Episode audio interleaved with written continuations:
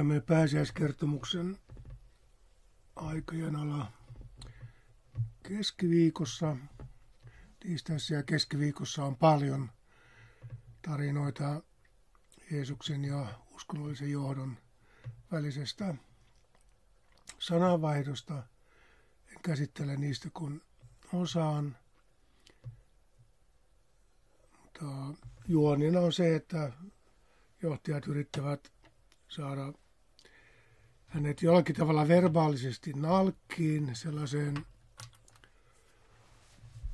pulaan, että hän lausuisi vahingossa tai harkitsemattomasti jotakin, joka antaisi välittömän aiheen pidättää hänet ja tuomita hänet mahdollisimman ankarasti. Ne on juonikkaita keskusteluja, jotka paljastaa, että Jeesus on hyvin läpinäkävä, hyvin tietoinen siitä, missä mennään, hyvin tarkasti sanojaan harkitseva, ovela, taktinen ja mies, joka puhuu vahvasti silloinkin, kun hän jättää jotain sanomatta. Mies, joka käyttää ironiaa ja sarkasmia, ei pilkatakseen, vaan no, myös oikeastaan sitäkin asettaakseen naurunalaiseksi valtoja ja voimia, joiden oikeutukseen hän ei usko.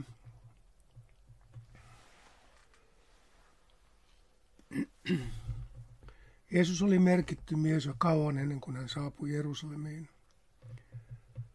Hän oli itsekin ja kauan aavistanut ympärillään kuohuvan, kuohuvien voimien kulminoituvan verenvuodatukseen. Silti hän kulki päättäväisesti sitä päin. Tarkoin mitoitetuilla provokaatioilla hän houkutteli metsästäjän toisensa perään jäljelleen. Kenelläkään, kenelläkään hän ei antanut aihetta äkkinäisiin ratkaisuihin. Hän väisti hänelle viritetyt ansat tavalla, joka vain kiihotti metsästäjien saaliin himoa. Näytti siltä, että hän suorastaan keräisi kaikki tahot kantamaan vastuuta siitä tappamisen halusta, joka kaikilla kuitenkin oli. Kertaakaan hän ei tehnyt mitään väistääkseen kohtaloaan. Päinvastoin. Temppelin häpäiseminen ja sen johdon paljastaminen roistoiksi vain vahvisti jo olemassa olevaa päätöstä hänen tappamisestaan. Keskenään taistelevat tahot alkoivat nyt fokusoida energiansa Jeesukseen, eikä toisiinsa. Kilpailijat olivat ikivanhalla intohimolla löytämässä yhteisen vihollisen. Vihollisena Jeesus ärsytti koko ajan, mutta ei silti noussut avoimeen kapinaan. Hän väisteli ja pakeni jatkuvasti, mutta ei kadonnut koskaan. Hän piti kaikki kintereillään, mutta ei antanut kenellekään oikeaa syytä käydä kiinni. Mihin hän oikein pyrki? Markus. Oli kaksi päivää pääsiäiseen ja happamattoman leivän juhlaan. Ylipapit ja lainopettajat miettivät, millaisella juonella he saisivat Jeesuksen käsiinsä tappaakseen hänet. Ei kuitenkaan kesken juhlan, he sanovat, ettei kansa ala mellakoida. Suurin osa pappien ylimystystä oleskeli temppelissä tai sen välittömässä läheisyydessä pääsiäisjuhlan aattona. Roomalaisten sanelemin rajoituksin he edustivat korkeinta oikeutta, täydellisintä tietoa ja vahvinta hallintoa. Yksikään juutalainen ei ollut heidän valtansa ulkopuolella. Jo maanantaina heti temppelihäväistyksen jälkeen he olivat ties kuinka monennen kerran päättäneet, että Jeesuksen pitää kuolla. Uhrieläinten kauppaamisen keskeyttäminen oli aivan ehdottomasti liikaa. Uhraamista ei voinut keskeyttää joutumatta itse uhriksi. Täytyy vain löytää oikea tapa, sopiva hetki ja pätevä syy. Tässä vaiheessa johtajat vielä aliarvioivat vaikutusvaltaansa kansan suhteen. He pelkäsivät käyttää liian ilmeistä ja suoraa väkivaltaa, koska Jeesuksen hetkellinen kansansuosio näytti vaarallisen vahvalta. Jeesuksen suosio kansan parissa oli paljon heikompi ja häilyvämpi kuin temppelin johtajat uskoivat. Sitä paitsi se oli juuri sellaista suosiota, jota Jeesus ei itse halunnut, eikä sitä siksi millään tavalla ruokkinutkaan. Johtajat kuitenkin pelkäsivät, koska tiesivät, että heihin kohdistui paljon pelonsekoista kunnioitusta ja vanhaa kaunaa, joka ärsytettynä saattoi kääntyä vihaksi. Siksi heidän piti olla, pit, siksi heidän piti varovaisesti, ketään provosoimatta ja roomalaisia suututtamatta edetä. Juhlan aikana Jeesuksen, Jeesukseen ei voinut julkisesti kajota, ja pääsiäisen jälkeen voisi olla liian myöhäistä. Heidän täytyisi päästä Jeesukseen käsiksi väkijoukon huomaamatta ja hoitaa hänet pois päiväjärjestyksestä ennen kuin kansa ehtisi reagoida mitenkään. Jeesus vierailee talossa, jossa ei paljon vieraita oltu nähty. Isäntä oli sairautensa takia elänyt monta vuotta eristyksissä. Markus. Kun Jeesus oli Betaniassa aterialla spitaalia sairastaneen Simonin talossa, sinne tuli nainen, jolla oli alabasteripullossa aitoa, hyvin kallista nardusöljyä. Hän rikkoi pullon ja vuodatti öljyn Jeesuksen päähän. Tämä tuntematon nainen tunkeutui tai livahti koko miesjoukon läpi Jeesuksen luo. Ennen kuin kukaan ehti estää, hän teki jotain sellaista, mitä yksikään nainen ei aikaisemmin ollut tehnyt.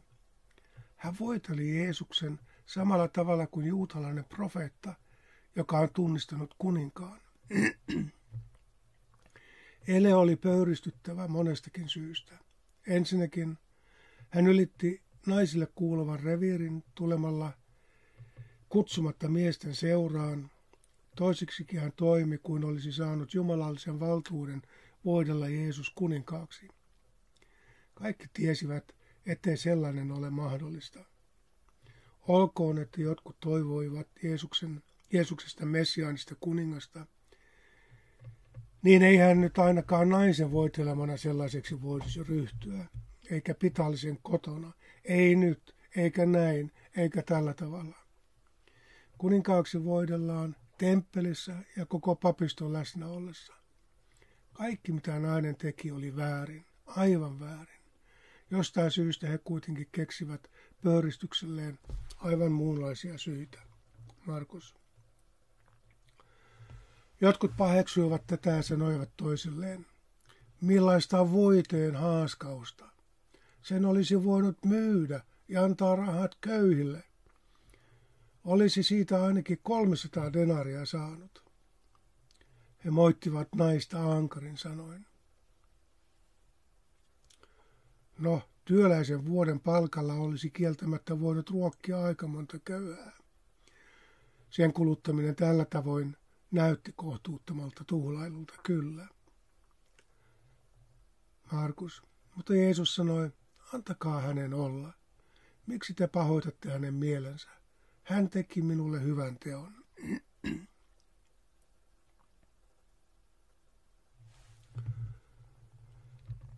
Niin kuin aina, Jeesus puolustaa oikeudetonta, oikeudetonta naista miesten moraaliselta arvostelulta. Nainen oli osoittanut uskomatonta rohkeutta tunkeutuessaan luvatta miesten reviirille. Mistä ikinä oli inspiraationsa saanut, hän oli päätöksensä tehnyt jo kotona. Sellaisia pulloja ei kannata mukana kaupungilla. Mitä ikinä nainen tajusi Jeesuksesta, tämä riitti, oli valtavan rakkauden ja kunnioituksen osoitus. Hän oli täysin vakuuttunut tekonsa tärkeydestä, ja Jeesus vahvisti naista kutsuen hänen tekoaan hyväksi. Luottamuksellaan hän taas kerran rikkoi häpeää ja sosiaalista syrjäytymistä ylläpitävää ylempi, alempi, parempi, heikompi asetelmaa. Markus. Köyhät teillä on luonanne aina, ja te voitte tehdä heille hyvää, milloin tahdotte. Näitä kerjäläisen tasolle vajonneita köyhiä oli Jeesuksen aikana enemmän kuin meillä työttömiä. Sekalaisesti Työllistettyjä köyhiä oli moninkertainen määrä, mutta nyt Jeesus puhui niistä, joiden elämä riippui työtä tekevien köyhien ja omistajaluokan antamista almuista. Jeesuksen kommentti köyhyyden loppumattomuudesta on tyly tuomio sille köyhyyttä luovalle ja ylläpitävälle sorrolle, jonka alla suurin osa maalaisista eli. Jeesus kääntää hyvin tunnetun Mooseksen lupauksen sarkastisesti nurin. Sen tähden teidän, sen tähden teidän keskuuden, keskuudessanne ei pitäisi olla köyhiä, eikä heitä olekaan, jos vain. Eli kansa noudattaa saamiansa käskyjä siitä, miten köyhiä kohdellaan. Niin ei kuitenkaan ollut, koska uskonnollinen johto oli käyttänyt valtaansa väärin. Kansa eristettiin oikeudestaan käyttää maata ja rasitettiin kohtuuttomilla veroilla. Niin kauan kuin Jumala, Jumalan maa oli kuninkaallisten ja papillisen aristokratian omistuksessa, köyhiä oli ja tuli olemaan. Jeesus ei ollut koskaan syyllistänyt köyhiä heidän köyhyydestään, eikä tee sitä nytkään. Eivät he laiskuuttaan tai saamattomuuttaan olleet köyhiä. Ehkä Jeesus tässä tilanteessa näkee itsensäkin köyhänä ja suo siksikin naiselle oikeuden tehdä itselleen hyvää. Nainen ei puhu mitään, mutta hänellä näyttää olevan Jeesuksen kanssa sanaton yhteisymmärrys. Kumpikin tietävät, mistä tässä on kysymys. Mutta minua teillä ei aina ole. Hän teki minkä voi, Jeesus sanoi.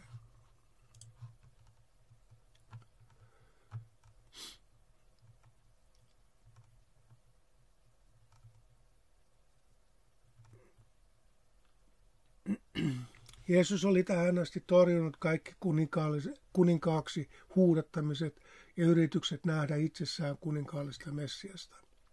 Miksi hän nyt niin auliisti suostuu siihen, että tuntematon nainen voitelee hänet niin kuin profeetat aikoinaan tunnistivat ja siunasivat kuninkaita? Nainen ei itse selitä tekoaan ja antaa opetuslasten uskoa sen olevan juuri sitä, miltä se näyttikin.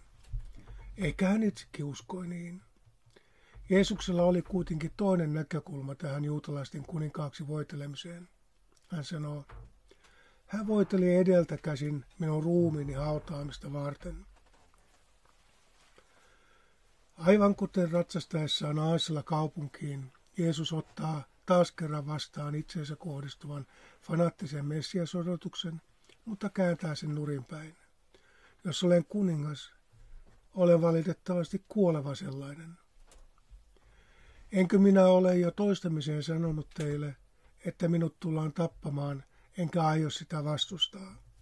Tämä on siis minun referaattiani hänen puheestaan. Naisen kanssa hänellä näytti olevan sanaton yhteisymmärrys siitä, mistä on kysymys. Naisen tekemä rituaali muistutti selkeästi kuninkaan voitelua. Silti ilmassa ei ollut mitään minkäänlaista imperialistista paatosta. Nainen antoi profetaalisen tunnustuksen kuninkaalle, josta oli samalla luopumassa.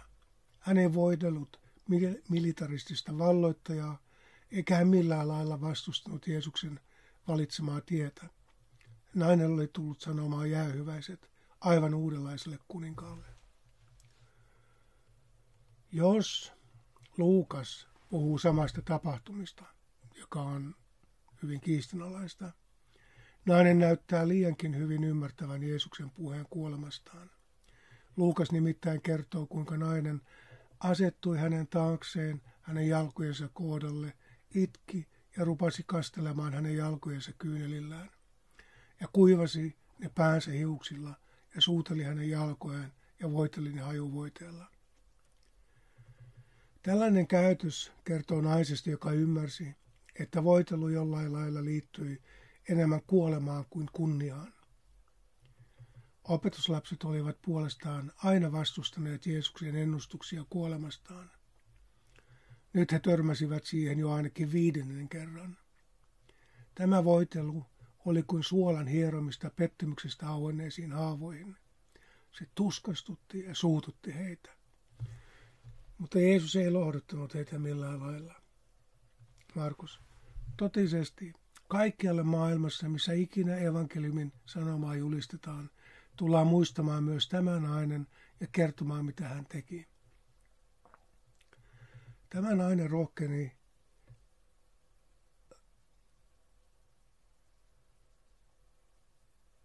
Tämä nainen oli osoittanut rakkauttaan ja kunnioitustaan Jeesusta kohtaan. Jeesus vastasi samalla mitalla ja ennusti hänelle juuri sellaista kuuluisuutta ja vaikutusvaltaa, josta opetuslapset koko ajan olivat keskenään monisanaisesti kilpailleet. Yrittikö Jeesus antaa heille esimerkin siitä, kuinka Jumalan valtakunnassa monet ensimmäiset tulevat viimeisiksi ja viimeiset ensimmäisiksi? Markukselle tämä nimetön nainen on ensimmäinen kristitty, ainoa, joka tässä vaiheessa tajusi edes jotain siitä, kuka Jeesus oikeasti oli ja miten häntä tultaisiin kohtelemaan. Nainen, nainen ei sanonut sanakaan, mutta Jeesuksen mukaan hänestä tultaisiin puhumaan kaikkialla maailmassa. Opetuslapsille tämä oli varmasti ahdistava vierailu. He eivät edelleenkään olleet valmiita mestarinsa kuolemaan, eivätkä siksi halunneet edes nähdä tai kuulla mitään siihen viittaavaa. Päivä oli taipumassa iltaan. Jeesus ja opetuslapset hakeutuivat yöpaikalleen, mutta Juudaksella oli vielä kiireellistä asiaa kaupunkiin. Juudas Iskariot, yksi kahdestatoista opetuslapsesta, meni ylipappien luo kavaltaakseen hänet. kavaltaakseen Jeesuksen heille, näin Markus kertoi. Matteus kytkee Juudaksen vierailuun nimenomaan, vierailuun nimenomaan tähän tapahtumaan. Silloin yksi kahdestatoista opetuslapsesta, Juudas Iskariot, meni ylipappien luo. Ystävän kavaltaminen vihollisen haltuun kuuluu ihmiskunnan halveksituimpiin rikoksiin. Siksi Juudaksesta on tullut maailman historian ehkä kaikkien halveksituin hahmo, ahneuden ja petollisuuden arkkityyppi. Eikä ihme, sillä useimmat Uuden testamentin käännökset todella puhuvat Juudaksesta kavaltajana. Kreikan verbi paradidomi on tässä jo melkein ja melkein kaikissa muissa Juudakseen toimintaa kuvaavissa kohdissa käännetty sanalla kavaltaa. Kun sama sana esiintyy muualla Uudessa testamentissa, kreikan kielessä, Vanhassa testamentissa tai kreikan klassisessa kirjallisuudessa, sitä ei koskaan ole käännetty tarkoittamaan kavaltamista, vaan haltuun antamista, toiselle luovuttamista. Sana esiintyy pääsiäiskertomuksen yhteydessä viisikymmentäyhdeksän kertaa, josta kolmekymmentäkaksi kuvaa Juudaksen toimintaa. Ainoastaan Juudaksen kohdalla kääntäjä puhuu kavaltamisesta. Muissa asiayhteyksissä kääntäjä puhuu Jeesuksen luovuttamista ja käsin antamisesta. Eikö tämä ole teologista sanansaivartelua, jolla vain pilkun viilaajat jaksavat rasittaa mieltään? Eikö kertomus itsessään kuvaa nimenomaan halpamaista kavaltamista? Ajatuksen nopeudelle ei löydy jarruja silloin, kun on kiire kielteisiin johtopäätöksiin. Kun uskoo löytävänsä jonkun itseä ja muita paljon pahemman, on vaikea hidastaa johtopäätöksiään ja kyseenalaistaa niiden perusteita. Vaihtaessaan neutraalimman haltuun antamisen vastenmieliseen kavaltamiseen, tekstin kääntäjä vaikuttaa, kääntäjä vaikuttaa sana, sanavalinnallaan lukijan mielikuvaan Juudaksesta ja asenteeseen häntä kohtaan. Jos minä kuvaisin tätä vaikutusta salaa kavalaksi, minä vaikuttaisin lukijoitteni asenteisiin tekstin kääntäjiä kohtaan, niin kuin nyt teinkin. Juudaksen rooli oli kirkkohistorian aikana jo niin valmiin kielteiseksi muokattu, että sana kavaltaminen on helpoin vaihtoehto. Haltuun antamisesta tai luovuttamisesta puhuminen olisi monessa kohdin myös kieliopillisesti ja tyylillisesti vaikeampaa. Tarkkaan ottaen Markus ei siis tässä eikä muuallakaan puhuu Jeesuksen kavaltamisesta kenellekään. Markus sanoo, että Juudas tarjoutui toimittamaan Jeesuksen uskonnolliselle esivallalle, luovuttamaan hänet heidän käsiinsä. Jos kirjoittaja olisi halunnut kutsua sitä kavaltamiseksi, sillä olisi kyllä kreikan kielestä löytynyt sopiva sana. Markus jatkaa. He ilahtuivat kuulemastaan ja lupasivat antaa hänelle rahaa. Markus esittää rahantarjouksen papiston aloitteena, eikä millään tavalla vihjaile Juudaksen ahneudesta mitään. Matteus sen sijaan kertoo Juudaksen olleen aloitteellinen palkkion suhteen. Paljonko maksatte minulle, jos toimitan hänet teidän käsinne? He sopivat hänen kanssaan kolmekymmentä hopearahasta. Rahan maksaminen esivallan tarvitsemasta informaatiosta oli tavallista. Esikuva löytyy roomalaisilta. Keisari oli kehittänyt maksullisesta ilmiannosta kansallisen epidemian, eikä käytäntö jäänyt vieraaksi juutalaisillekaan. Siksi hinnan kysyminen ei vielä viittaa ahneuteen, varsinkin kun summa oli aika pieni. Vanhassa testamentissa se oli vahingonkorvaus vahingossa tapetusta nais- tai miesorjasta. Yksi profeetoista kutsui sitä aika vaivaiseksi summaksi. Mitätönkin rahaa kuitenkin sitoi tietolähteen lupaukseensa. Vaikka ennakkoa ei annettu, pelkkä lupaus rahasta oli monin, molemminpuolisesti sitova. Juudas ei enää voinut perääntyä aloitteestaan ilman vakavia seurauksia itselleen. Kukaan evankeliumin kirjoittajasta ei paljasta, oliko Juudas tietoinen siitä, että ylipapit ja lainopettajat miettivät, millaisella juonella he saisivat Jeesuksen käsiinsä tappaakseen hänet. Nyt he ilahtuivat Juudaksen tarjoamasta mahdollisuudesta. Heillä oli vihdoin helppo mahdollisuus saada käsinsä uhri, joka pelastaisi heidät koko kansaa ja erityisesti temppeliä uhkaavasta vaarasta. Kiitos sisäpiiritiedottajan, heidän ei tarvitsisi toimia päivänvalossa, eikä siksi pelätä kansan pillastumista. Markus. Juudas etsi nyt sopivaa tilaisuutta toimittaakseen Jeesuksen heidän käsiinsä. Sama sana, paradidomi. Papiston paineet olivat kasvamassa. Tilanne Jeesuksen kanssa kävi koko ajan kriittisemmäksi. Juudaksen pitäisi toimia nopeasti. Mihin Juudas sitten pyrki?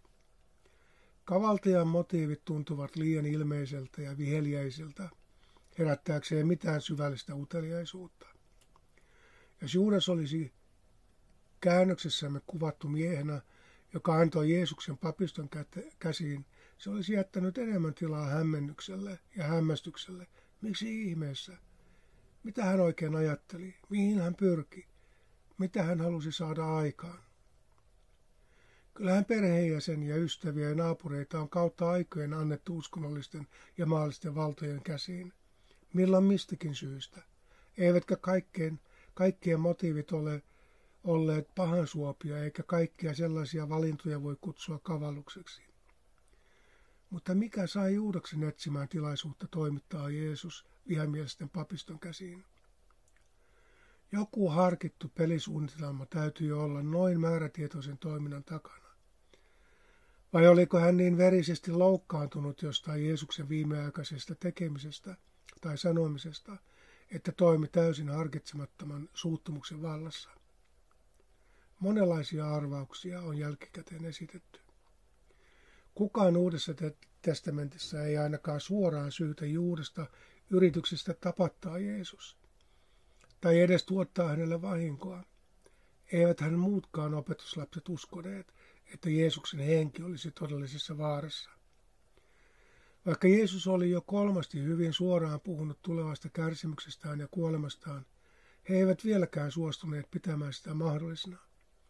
Eihän sellainen kuulunut sankarillisten pelastajien tapoihin, eikä sellainen voisi millään olla Messiaan tapa tuoda Jumalan valtakunta maan päälle.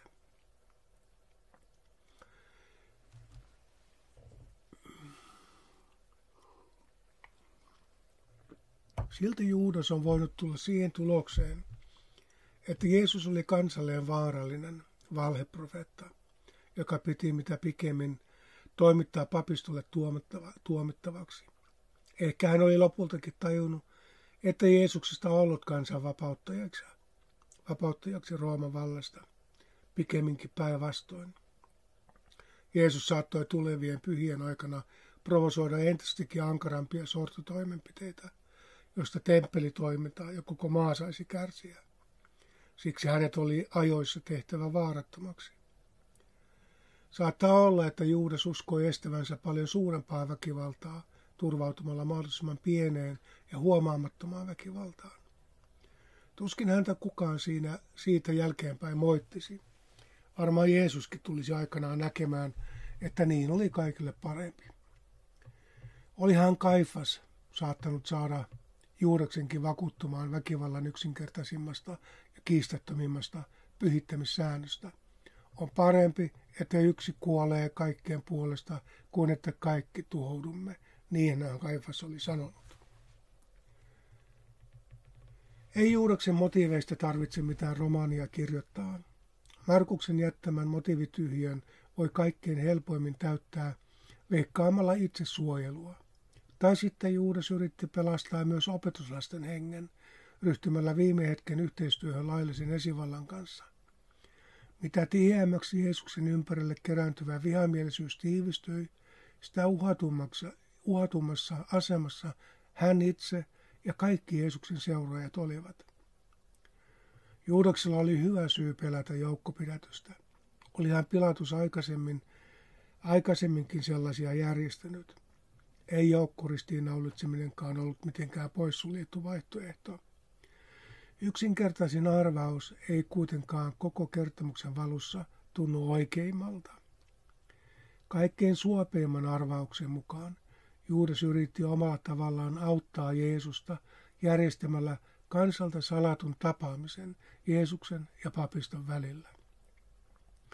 Juudashan oli nähnyt ja kuullut, kuinka vakuuttava Jeesus oli puheessaan.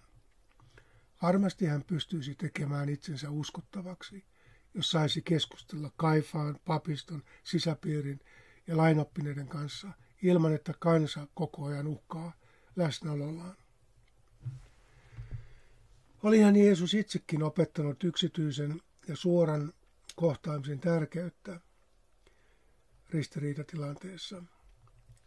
Ehkä Kaifas ja muu papisto pystyisi ottamaan Jeesuksen moitteetkin vastaan, jos eivät samalla tulisi kansan edessä julkisesti nöyryytetyiksi.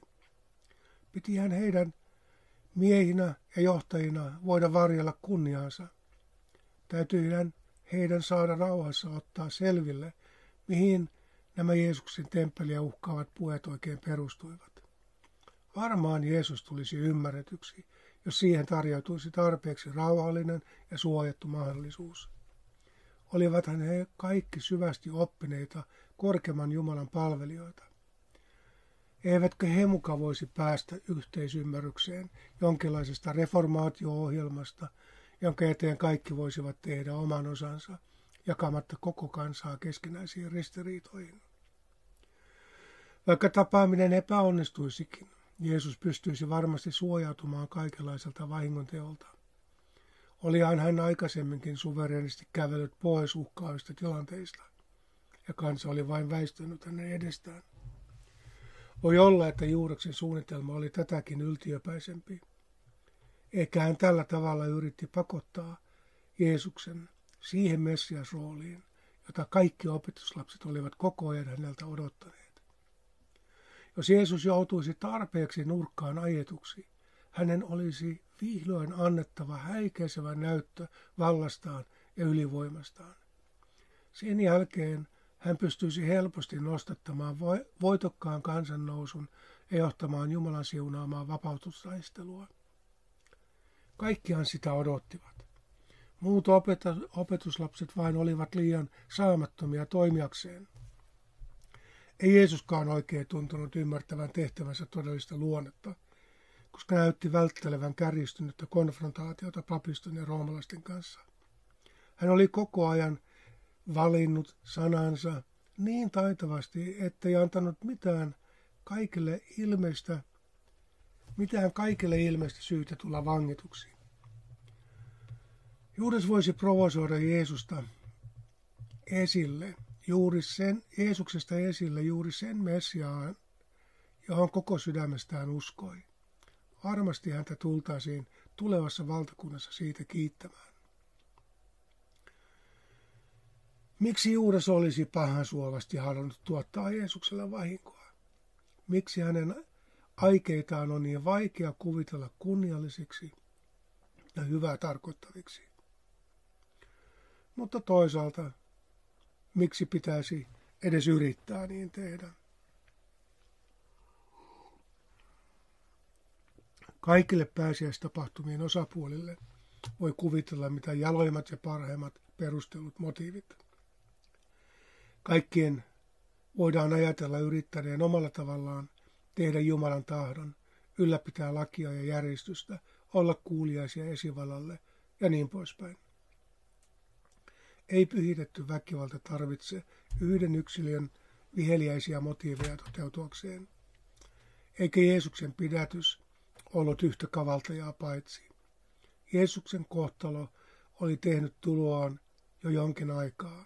Sen toteuttaisivat kunnon kansalaiset ja kunniamiehet yhdessä kaikkien nöyrien alaisten kanssa, joista ei yksikään ymmärtänyt tai uskaltanut sanoa ei. Hyvin perusteltua väkivaltaa vastaan on melkein mahdotonta väitellä, edes yksin mielessään. Jeesusta oli, Jeesuksesta oli tullut ongelma yhä useammalle. Mahdollisimman moni pitäisi saada osallistumaan ongelman ratkaisuun, myös Juudas. Mutta Juudaksella ja muilla opetuslapsilla olisi vielä edessään elämänsä pisin ja vaikein, suorastaan paineismainen juhlaateria, niin kutsuttu viimeinen ehtoollinen.